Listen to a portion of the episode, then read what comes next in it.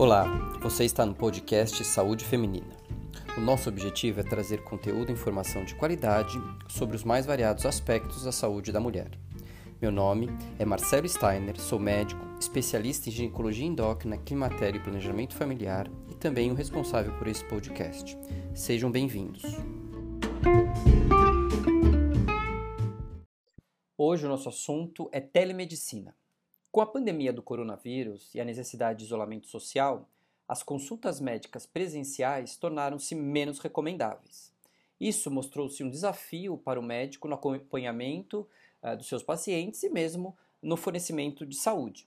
A telemedicina, a relação virtual entre o médico e o paciente, tornou-se uma opção, mas é um modelo novo, pouco conhecido mesmo para nós médicos, que certamente precisa ser uh, desenvolvido, melhorar os seus benefícios e tentar diminuir os seus limites. Por isso eu trouxe para conversar aqui hoje nesse podcast dois médicos, o doutor Edric Brianese e a doutora Denise Steiner, para podermos justamente ouvirmos dois pontos de vista sobre uh, este novo modelo e mesmo conversarmos uh, sobre a experiência deles em relação a isso. Agradeço ambos a disponibilidade de participar.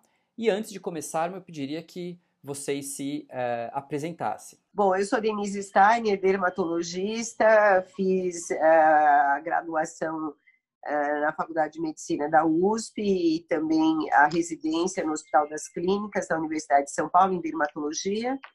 E hoje em dia eu sou coordenadora de um serviço de dermatologia da Universidade de Mogi das Cruzes.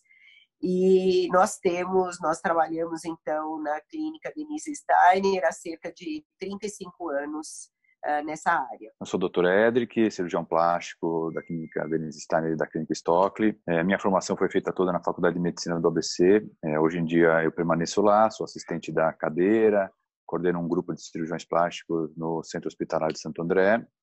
E o foco desse podcast, eu acho que é conversar um pouco sobre a telemedicina e trazer a experiência que a gente está cultivando em conjunto. Ótimo. Bom, Edric, já que você deu uma pequena introduzida no nosso assunto, qual é a sua opinião em relação à telemedicina? Como você vê essa nova interação entre médico e paciente? Quais os pontos positivos e os limites que você encontra Uh, nesse novo método? Olha, a telemedicina é, é um instrumento que a gente não, não tinha contato próximo é, há pouco tempo atrás. Isso já vem sendo falado na, uh, pelo Conselho Federal de Medicina, uh, o Congresso Nacional, inclusive, fez uma lei agora, introduzindo nesse, nessa época de pandemia, sobre a telemedicina, regulamentou alguns pontos. Então, é, eu acho que, hoje em dia, É, nós temos que usar ferramentas que nos auxiliem no tratamento, no diagnóstico, no atendimento das pessoas. Claro que isso, eu acho que a, a telemedicina viria é, como parte desse arsenal, com mais força, com o passar dos anos. A gente ia acabando, vai modernizando, vai melhorando e a gente vai adaptando as ferramentas novas ao nosso atendimento. Como aconteceu é, é, repentinamente essa, a, essa necessidade, todos os médicos estão estudando o assunto, estão tentando aprofundar, tentando adaptar sua especialidade é, ao uso da câmera. O médico, geralmente, está é, acostumado em, em avaliar imagens, em é, assistir é, muita coisa por vídeo. Os congressos funcionam assim, a gente recebe coisa na internet o tempo todo com esse tipo de formato. Então, é, nós estamos adaptados a, a, a lidar com a, a, a imagem sem estar, propriamente dito, o paciente na sua frente.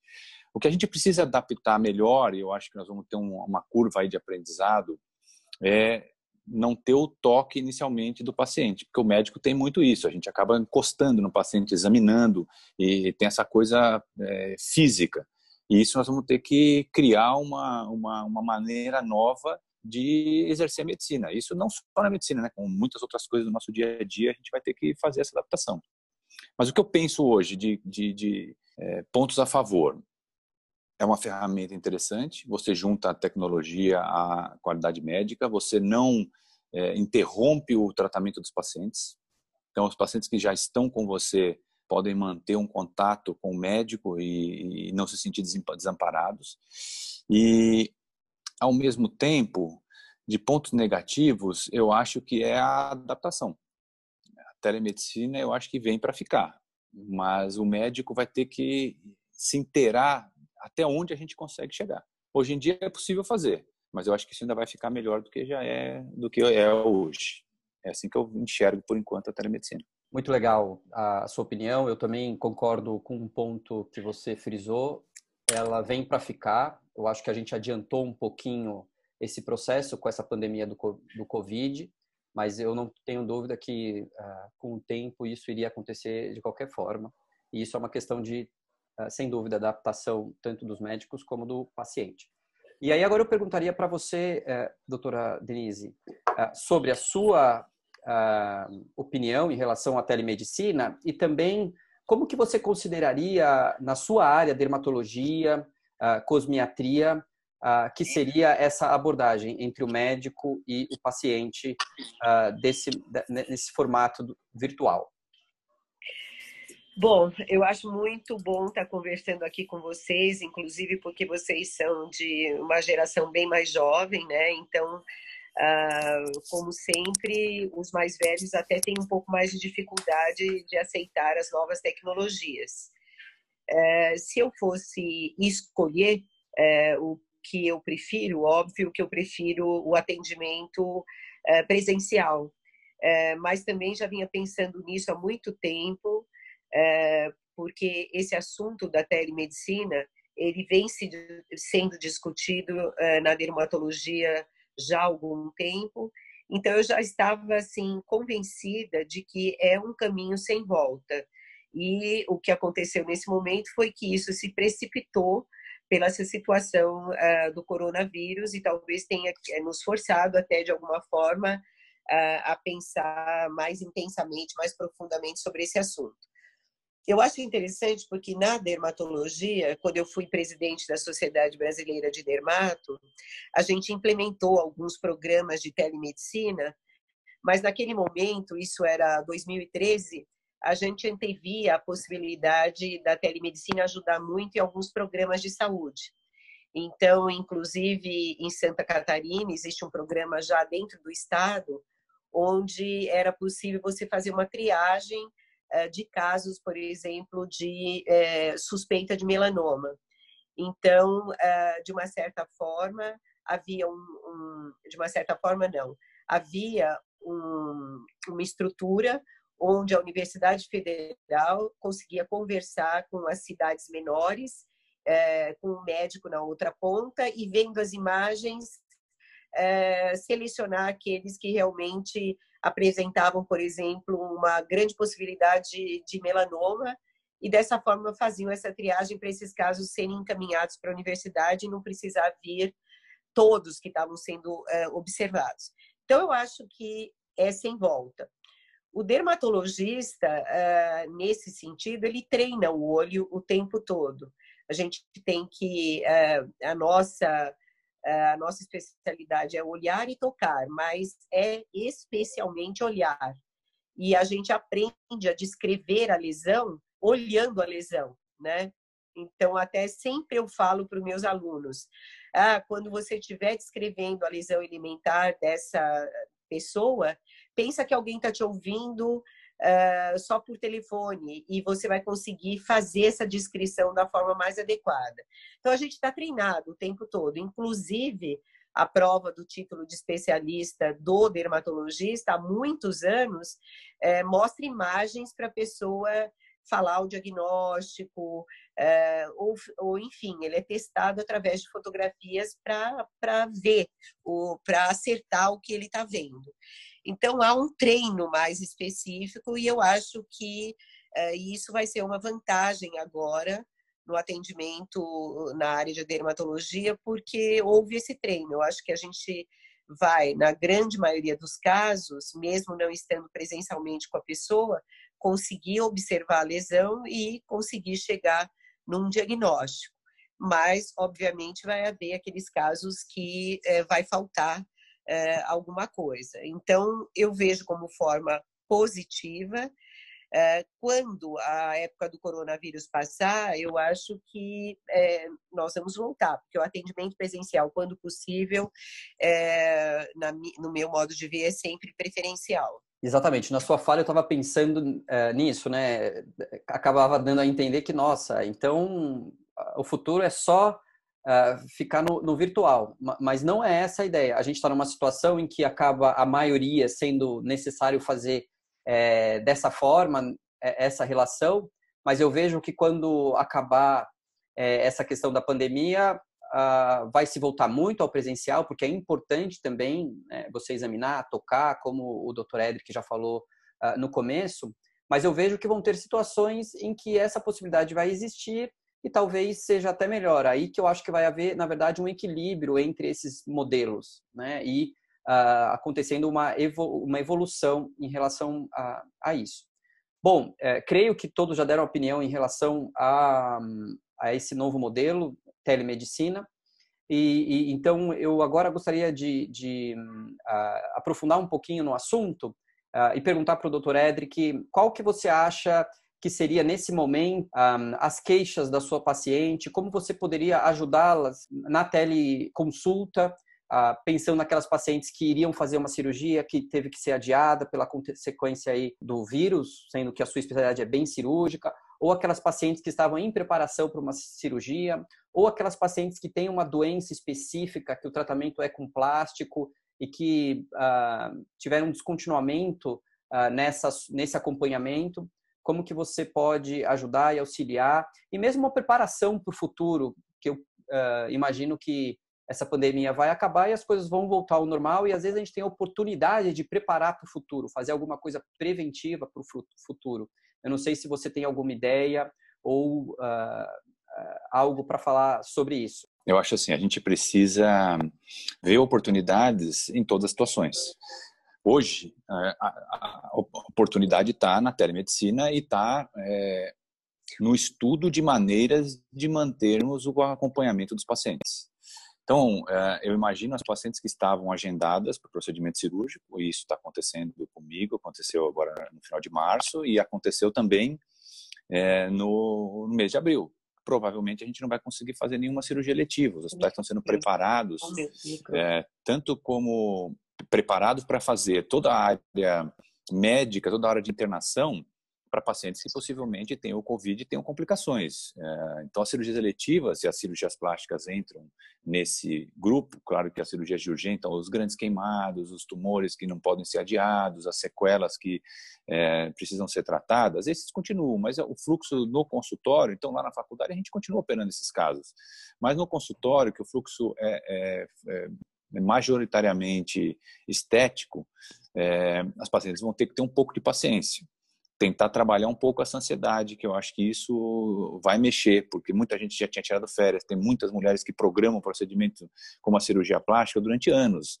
Aquilo é a realização de um sonho que foi é, construído aos pouquinhos. E eu, médico, e no caso eu, participei durante um bom tempo disso. Então, as que eu já pude falar, as que eu já pude conversar, então as que a gente teve de suspender, nós vamos ter que eventualmente marcar um pouco mais para frente, a orientação que eu dou é calma. As coisas vão acontecer, nós vamos conseguir é, nos organizarmos. É, quando tiver um pouquinho mais à frente, nós vamos conseguir fazer os exames, vamos conseguir preparar novamente para fazer o procedimento cirúrgico. Mas hoje, é, nós não temos muita, é, muita margem de ação. É, eu já conversei com elas em relação a isso também e, e deixo claro aqui no podcast que eu fico à disposição para qualquer uma delas que queira é, discutir uma saída diferente, um, um agendamento futuro, uma mudança de planos. Nós vamos todos nos adaptar para isso e, e, e eu estou à disposição e tenho certeza que a clínica também. Mas o que eu, a palavra de, pra, de agora para elas é calma. Entendi. Uh, só para a gente fechar esse assunto, você não vê nenhuma questão assim... dependendo do tipo de abordagem que for feita, ela tentar uma preparação melhor, específica para aquele tipo de, de abordagem, mesmo até é, preparação psicológica, ou parada de, de cigarro, ou diminuição de peso, ou a, fortalecimento é, muscular, isso... alguma coisa nesse sentido? Porque eu acho que a oportunidade, ah, às vezes, às vezes a oportunidade está aí.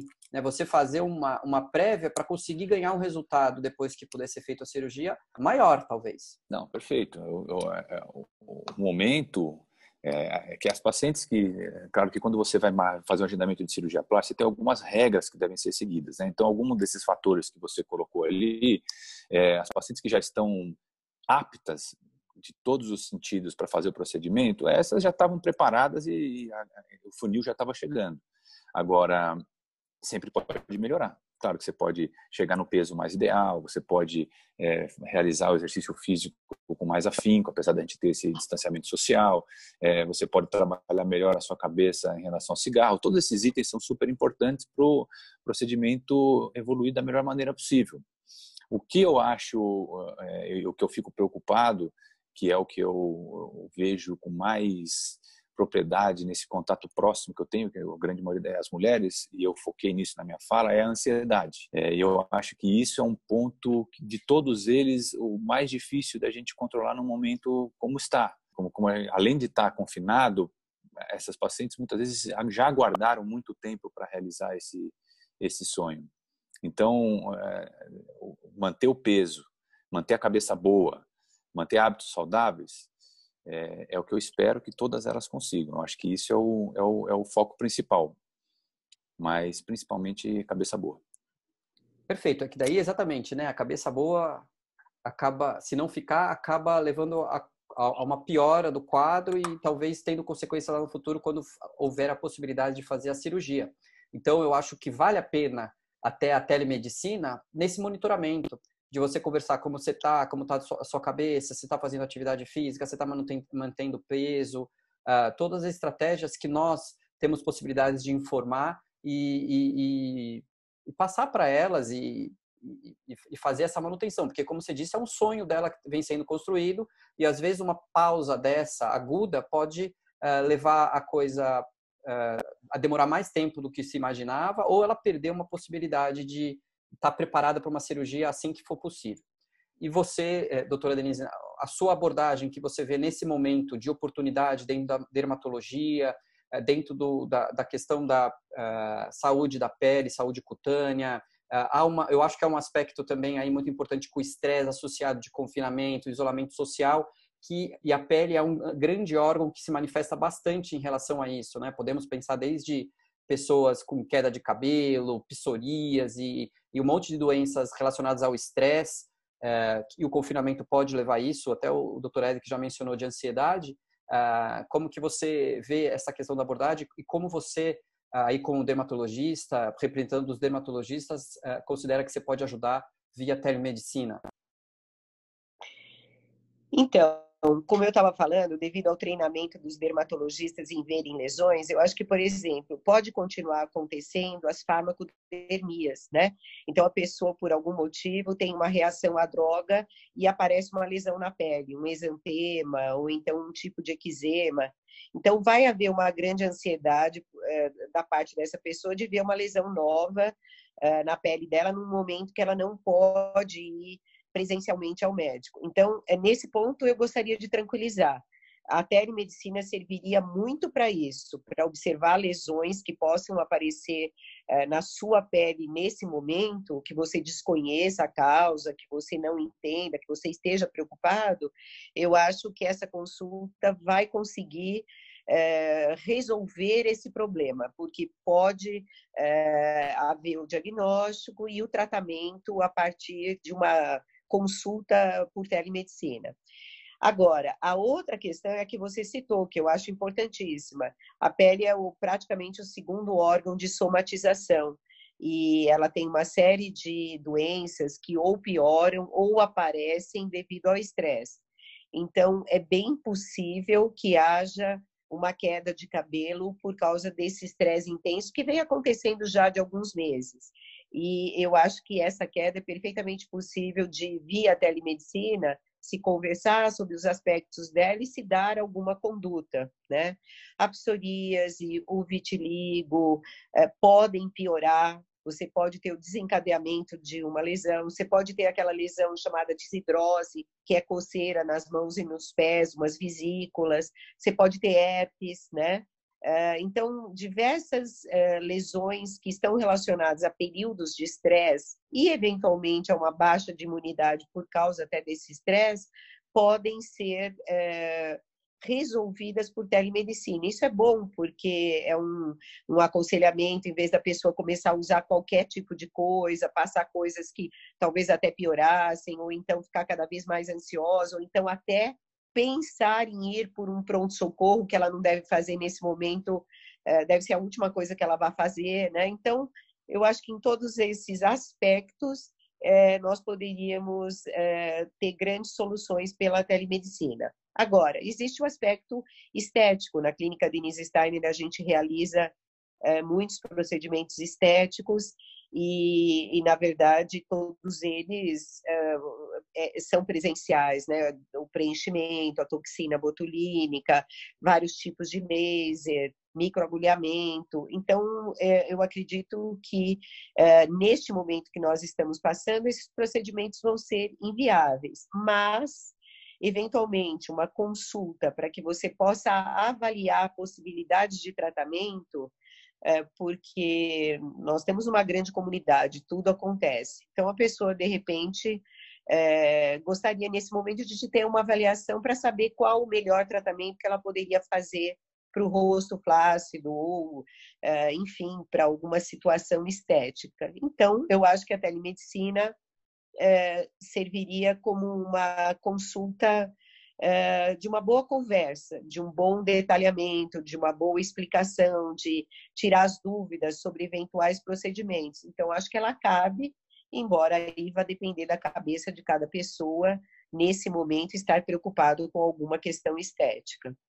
Bom, eu acho que deu para a gente uh, aprofundar aí um pouquinho, tanto nas duas especialidades. Eu fa- vou falar um pouquinho rapidamente também da minha especialidade, a ginecologia. A telemedicina uh, como prevenção uh, é excelente. A gente pode realmente conversar com as pacientes de qualquer idade, tirar todas as dúvidas relacionadas à, à idade específica, uh, fundamentalmente para aquela população de maior risco, tanto de doenças associadas como para o risco pro a COVID, né, as mulheres aí acima de cinquenta, sessenta anos, em que eu acho que é, precisam é, fazer atividades aí para manutenção da saúde mental, também para manutenção, da, a, fazer atividade física para manutenção a, da musculatura, a, do metabolismo ideal e, e manter saúde nesse período. Então, nós, como ginecologistas, médicos generalistas da mulher, estamos à disposição. Eu acho que existem muitas coisas para serem abordadas na telemedicina. Então, eu vejo também que não há nenhum limite. Logicamente, como o doutor Edric falou, talvez a questão do exame físico possa ser um, algum limite, mas isso eu acho que é bem contornável.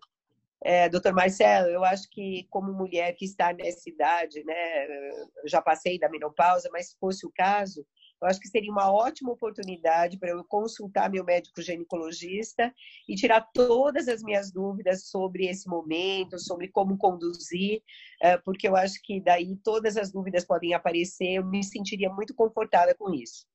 Perfeito. Inclusive, falando em mulheres na pós-menopausa, a questão da parte óssea, principalmente por não exposição ao sol, então a questão de suplementação de cálcio, vitamina D, fazer atividade física para fortalecimento muscular, existe a você pode ter um desenvolvimento de sarcopenia nesse período, e também as mulheres que já têm osteoporose, como estão confinadas em casa, podem ter um maior risco de queda, é, é, enfim, tudo isso daí, todos esses cuidados podem ser abordados numa conversa aí de telemedicina, numa consulta de telemedicina, que podem ajudar a maioria das mulheres.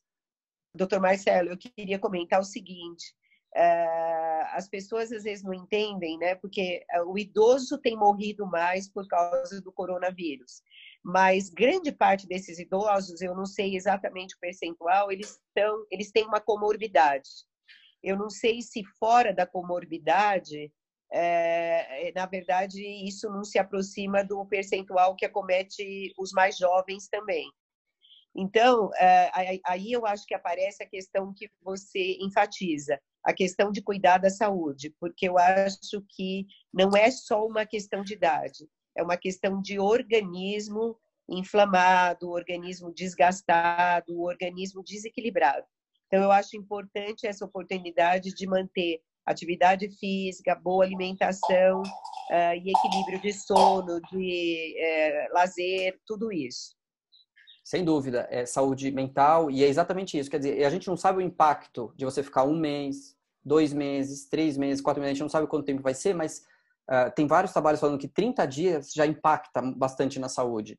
Então, mesmo que seja um período curto, eu espero que seja, é, há essa possibilidade de você ter um impacto importante na saúde. Bom, uh, eu creio que a gente conversou bastante, aprofundou bastante, gostei bastante desse nossa, nessa conversa. Eu agradeço tanto o doutor Edric como a doutora Denise. Nós, da Clínica Denise Steiner, ficamos à disposição de vocês. Acessem o nosso site, lá tem todas as informações, inclusive o acesso para telemedicina. Muito obrigado.